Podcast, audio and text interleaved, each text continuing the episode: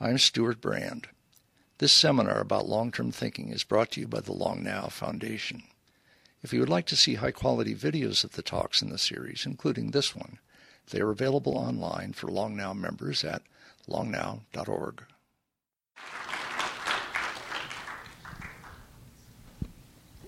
Hello. Hey. Hi. Neighbor. Neighbor. Yeah. We, we had never had a conversation except this. No, we've never had a conversation. We've never met, and we live in the same town. Some town that is. Mill Valley of the Dolls. exactly. Um, So I want to know. I want to know um, about you in the sense. So we, we had an email exchange, and um, and we we started to play with the polarity of, of what we do and how we do it, and um, came up with these opposites, which is the monk and the connector, uh, oxytocin and dopamine. yeah. Yeah, and you are so so involved and have been so involved with the world. And I listened to your commencement speech you did at Berkeley uh, uh, last uh, was it May? I guess it was May. Yeah, and you you you were right there at that crest. You know, from being introduced to the web and then the webbies and and really just immersing yourself into this connectivity. And your movie that you're working on right now is called Connection. And so um, first question is, what did you think of Malcolm Gladwell's article, Takedown in New Yorker? So when you're mentioning that, my husband and I were just talking about it today. oh yeah. Well, um, Malcolm Gladwell's article that basically was taking down Twitter as a means of social revolution. Um, I don't think he's totally right, but I think his skepticism is right. Um, and I think uh, we are at the beginning of seeing the potential of so many people online with these tools. And I'm very excited about Twitter right now. Now, do I believe that it was, you could say, the Iran Revolution? No. And I, I think that people are um, maybe overstating what it's doing exactly right now, but I think we're at the beginning of this huge moment where you're able to have people cross pollinating ideas from all over the world. Like, what's not exciting about that? And so, when you get perspectives from billions of people that have a common interest and they're sharing ways to solve problems that we're, and we're just at the beginning of this moment, that's incredibly exciting. So whether he wants to shoot it down, um, and I, I, I love Malcolm Gladwell's writing and his ideas, and he's a provocateur. He's a cultural provocateur, and he's like poking holes and you know things, which I think is great, and we need people like him to do that. Um, but I am very hopeful at the potential of what it can bring. I mean, I was listening, because I want to talk to you about a little bit of what you're optimistic about in a second, but I kind of feel like Twitter and checking texting and email, you know, they've just come out with a study that you get a little you get a little hit of oxytocin. That was dopamine, wasn't it? Well, dopamine is when you seek information on Google. But oxytocin is when you have a connection on one-on-one Oh, connection. right. So I love this idea that everyone's getting these hits of oxytocin because oxytocin makes you less fearful, mm-hmm. more empathetic, more generous. So the, the, the thought, as addicted as we're all becoming, and I'm completely struggling with that addiction and being present and all the things we're all struggling with, but I am excited about the idea of this worldwide global oxytocin that's happening and beginning to happen. Um, so. You think that's happening? I think we're, at, like I said, I think we're at the beginning of that. Because I mean, I, like the Tea Party people are on the web too, you know. I know they are, I, but I do not believe they will prevail. I mean, I think um, that's a reactionary. I think there's more. Um, listen, any tool can be used for positive. You know, any tool can be. It's a neutral medium, and it's the human energy and spirit and creativity that's going to channel what that technology is used for. Um, and I am ultimately um, an optimist about the human spirit. I mean, I know that we're, we're the most compassionate and violent of all the species, which is the great paradox of humans. But I'm ultimately an optimist. And in speaking of optimists, can we go? Because I heard I was, I love your work and I've followed it, and it's so exciting to finally be meeting you in person. Weirdly here, but um, what are you optimistic about? I mean, the whole blessed unrest, and you, you named the zeitgeist. You named this this happening? And Wiser Earth, and doesn't that give you hope that that, what gives you hope? Uh, well, I, like I said, I'm trying, I've really looked at the, the, the, hope, and I actually try to put hope aside because to Don't me. put hope aside. well, no, because I feel like hope is basically fed by fear, and hope, hope feeds fear. So, what I'm su- suggesting is: is there a way to be in the world Mm-hmm. where it's not about hope, it's about compassion, it's about caring, it's about love, it's about community, it's about family, it's about, you know, that the the revelation or the realization that Catherine had, which is really none of us are anybody really, we're all nobodies, and there's a great relief in that, and that our journey here, our path here, is actually to find ways to serve, to become. And so that to me is more interesting than, than the sort of the artifice of hope, you know, which depends on a projection of data. yeah, maybe that maybe that word actually, as you're saying it, Mhm. I, because I, I mean, one thing I found with getting older, or you know, I just turned 40, so you know, I just lost my father, um, which was very hard, and um, but it brought me so much closer to people. Mm. all the people that had lost their father or lost a parent or lost somebody close to them. And what I'm finding as I'm getting older, and I think the web and Twitter and Facebook, uh, not superficially, I think it's letting you find those commonalities, that common human experience about being ordinary, living and dying, having children, having the same fears and, and hopes, that it's in our commonality that I think these tools, um, and not just these tools, because obviously being present is incredibly important in turn unplugging. Um, Well, what I find really uh, interesting right now, and, and, and, and what I love to see, is that I see the world moving closer and closer to uh, what I call a teachable moment, and, or teachable moments. Because, I mean, there's a great deal of, you know, Sturm und Drang and angst about, you know, 2008, 2009, and, you know, this collapse of asset values, and, you know, people thought what they had, you know, it doesn't exist. And to me, when you begin to realize that what you thought was wasn't, it's actually very helpful because it's the it's it's that great? It's like the barn's burned down. Now I can see the moon. yeah exactly like That's it- right. I feel exactly. like we're in one of those. Barn has burnt down. but the barn did exist. In this case, our money in the United States did not exist. That was Right, that just was a a Potemkin abstract. village of an economy that we all live in, and we still do.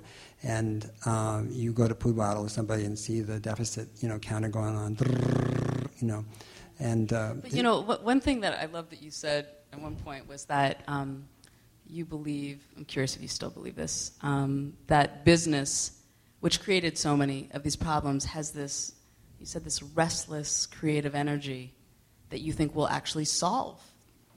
Well, business will, so will civil society, so will religion, so will school children, so will mothers. I mean, it's, it's all of us all together. Just that business at that time was so denigrated as a uh, agent of social change, or uh, and I thought that denigration wasn't very helpful. And furthermore, it wasn't very descriptive either, because what happens is we see the you know the the players and the actors who are, are not, good, not good actors in business, and they're, they're, they've been here since the commerce existed, but and they obscure the, you know who's trying to make a difference, and who's trying to make a difference oftentimes isn't who gets the publicity, gets the news, gets Right. the I've been really excited about B Corporation. B you know, Corps, yeah. Yes, just that they're you know certifying corporations that incorporate interdependence and sustainability into their bylaws. And yeah. I mean, I, that's a very exciting kind of movement happening. But one of the things I see right now, and, and uh, I've mentioned this before, um, is that I, the, the,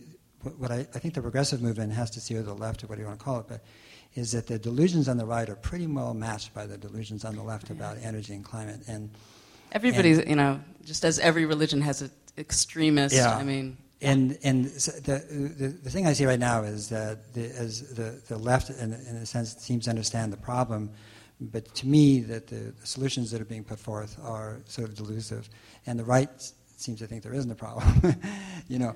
And so it's a funny kind of interplay and dynamic between the two, which is going to really work out in an interesting way in the next 10, 20 years, because in between all that is reality, you know, which is resource flow and Yeah. economics and and who's got what, when, where. And so that's going to play out in everyone's lifetime here.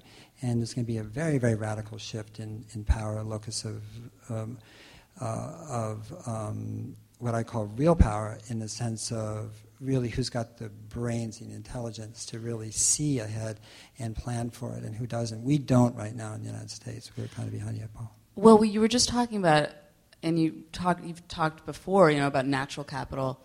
And what do you think about idea capital? I mean, what are your thoughts? You said you're not on any networks. Were you I was, I was. It just it was lopsided. Too too much in and not enough out. So did know. you just make a conscious decision? Yeah, I just to, got off Facebook. I got off everything. Yeah. How was- long ago was that? Oh, a couple of years ago. How does it feel? Oh, so much better. oh my God, it's so much better. So you're just completely outside looking at, and you probably you think. I'm not outside. Well, no, no, I no, no, no, no, uh, no, not not outside because you live in Mill Valley. You're always outside. No, but you're outside of because Twitter's kind of blown up in the two years that you've been off. Yep. So what do you think of it? I have no idea. I'm just so happy not to be on it. I, I mean, I know when I give speeches, people say, "Oh, I got a tweet," you know, you know, it's like while you're talking and so forth. I was like, "Well, that's good," but for me, I mean, I have as many friends as I can possibly serve. I know the you words are weird. I mean, the And- friends, the fan page, they're weird words because Yeah. they, they, they mean one thing and they're very different um, in these kind of social graphs. It's, it is, there are misnomers, which I think actually comes, is the basis for so much critique, is you have thousands of friends and they're not, you know, I, agree with you. I'm not you. critiquing it. I'm just saying is that I enjoy it. Well, but I think the names are kind of part of where the mantle is up here, and it's really this third space that needs new words. But Yeah, I'm just saying I enjoy my life better. That's all. And I compared A, B, went to A, went back to B. I'm like B better. And B Do you was. have a cell phone that you use? I do have a cell phone. I don't use it for calling now. I What do you use it for? That's an iPhone. I use it for everyone else uses it for. to figure out if there's traffic on the bridge when I was driving here. what else? Are you I on mean, the web a lot? I mean, like, tell me a typical day in, in Paul's life. Like, what, what you get up and do you start to check in on? Do you go? Do you what, do you- what's on your nightstand? books? No, no, of course, but which books? Mm, Right now, there's a lot. There's a I'm um a lot of books on, on Buddhism. There's a lot of books uh, I'm learning, trying to learn Tibetan because I want to know what the prayers actually mean that I'm saying. Uh, there's um, a, the book Radical by, which is really interesting. This by this uh, um, Christian um minister, 26 year old, 26 years old in Louisiana, and he's written a book that's just talk about a takedown, takedown of, uh, yeah, of the mega churches and everything, and said, look at read, read, read the Bible again, you know. And Jesus gave everything away. Jesus said, you know, do not accumulate. Jesus said, serve, you know, and do, do you believe in God? uh, no, and um, well, it's, it's not a belief system. You know, God's not a belief system, and and um, so what's so interesting about it though is just somebody who's really looking at Christianity and this rise of you know sort of Christian materialism. You know, this sort of. And he just, it's, it's, a, I, it's not that I want to join his church, it's just that I feel like it's a really example of some really interesting, new kind of literature where people are just speaking truth very powerfully. And as Catherine was saying, you know, it's hard to do it in the media itself, Yeah. but you can still do it in books.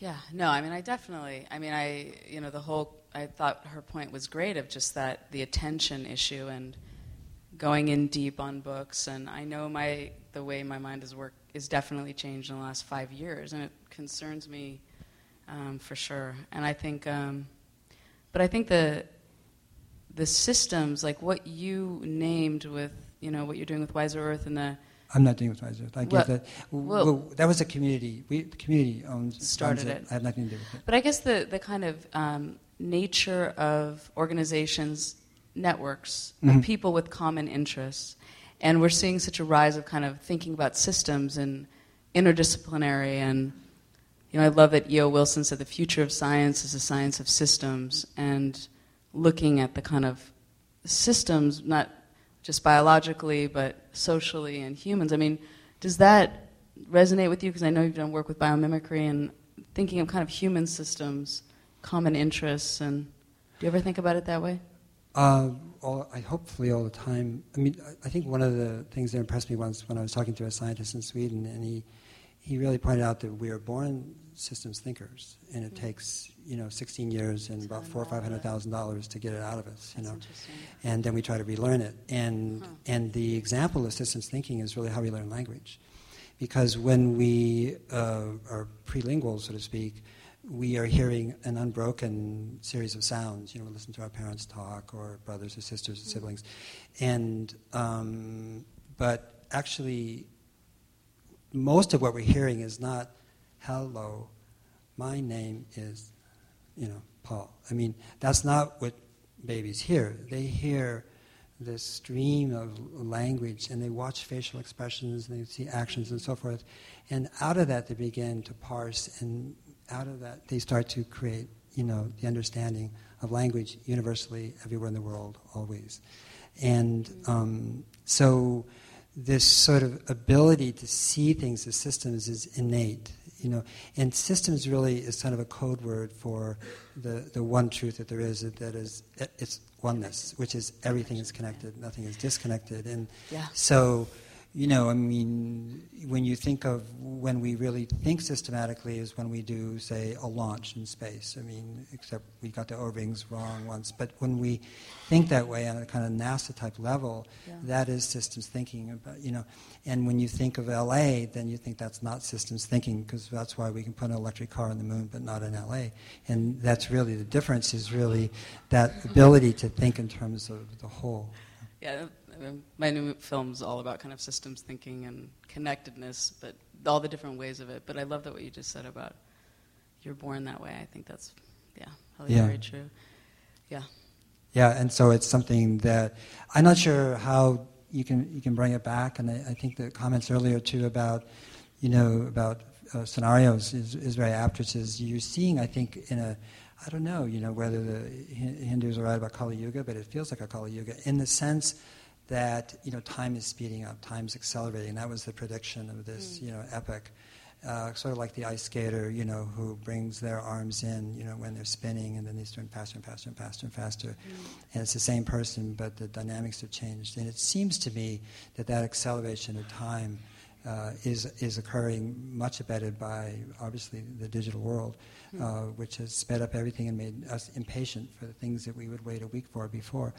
And th- in that speeding up, I think it's more and more difficult for people to step back, and that's why I asked Catherine about the sabbaticals, because in a sense, the retreat, the silence, the monastic thing, is a way of stepping back from it and trying to get that thing that Stewart was talking about when his he was going out with the sign, in, you know, in San Francisco. Why haven't we seen a picture of the whole Earth? Yeah. So, you know, why haven't we seen? Why haven't we seen ourselves? Yeah, Which there's that really- yeah. that Buddhist saying, it's, you know, when you look at a body of water and the wind is blowing across it and you see all the reflections and it's not until you still the wind on the water that you see inside and Mhm. I think about I mean my husband and I try to do technology Shabbats on Saturdays uh, where we're offline and it's really hard for one day a week, you know. Really? And yeah, Is it that hard? it's very hard. Which part is hard? I mean, when we go out of town, um, it's great because we really do go offline and we take a lot of road trips and, and we have a blast. But for one day a week, that disconnection moment is very difficult um, to Do you, do you feel withdrawal? Yeah, it's like I, that's the. Do- I mean, that's where the kind of hormonal dopamine, oxytocin. I think we are literally addicted. I mean, I do feel like I twitch. Well, it's lovely talking to you. I'm going to twitch right off the stage. right now. Thank you so much. Nice talking to you too. This seminar about long-term thinking was brought to you by the Long Now Foundation. Thanks to Fora TV, you can see high-quality videos of the talks online by joining Long Now as a member at longnow.org. Thank you for listening. I'm Stewart Brand.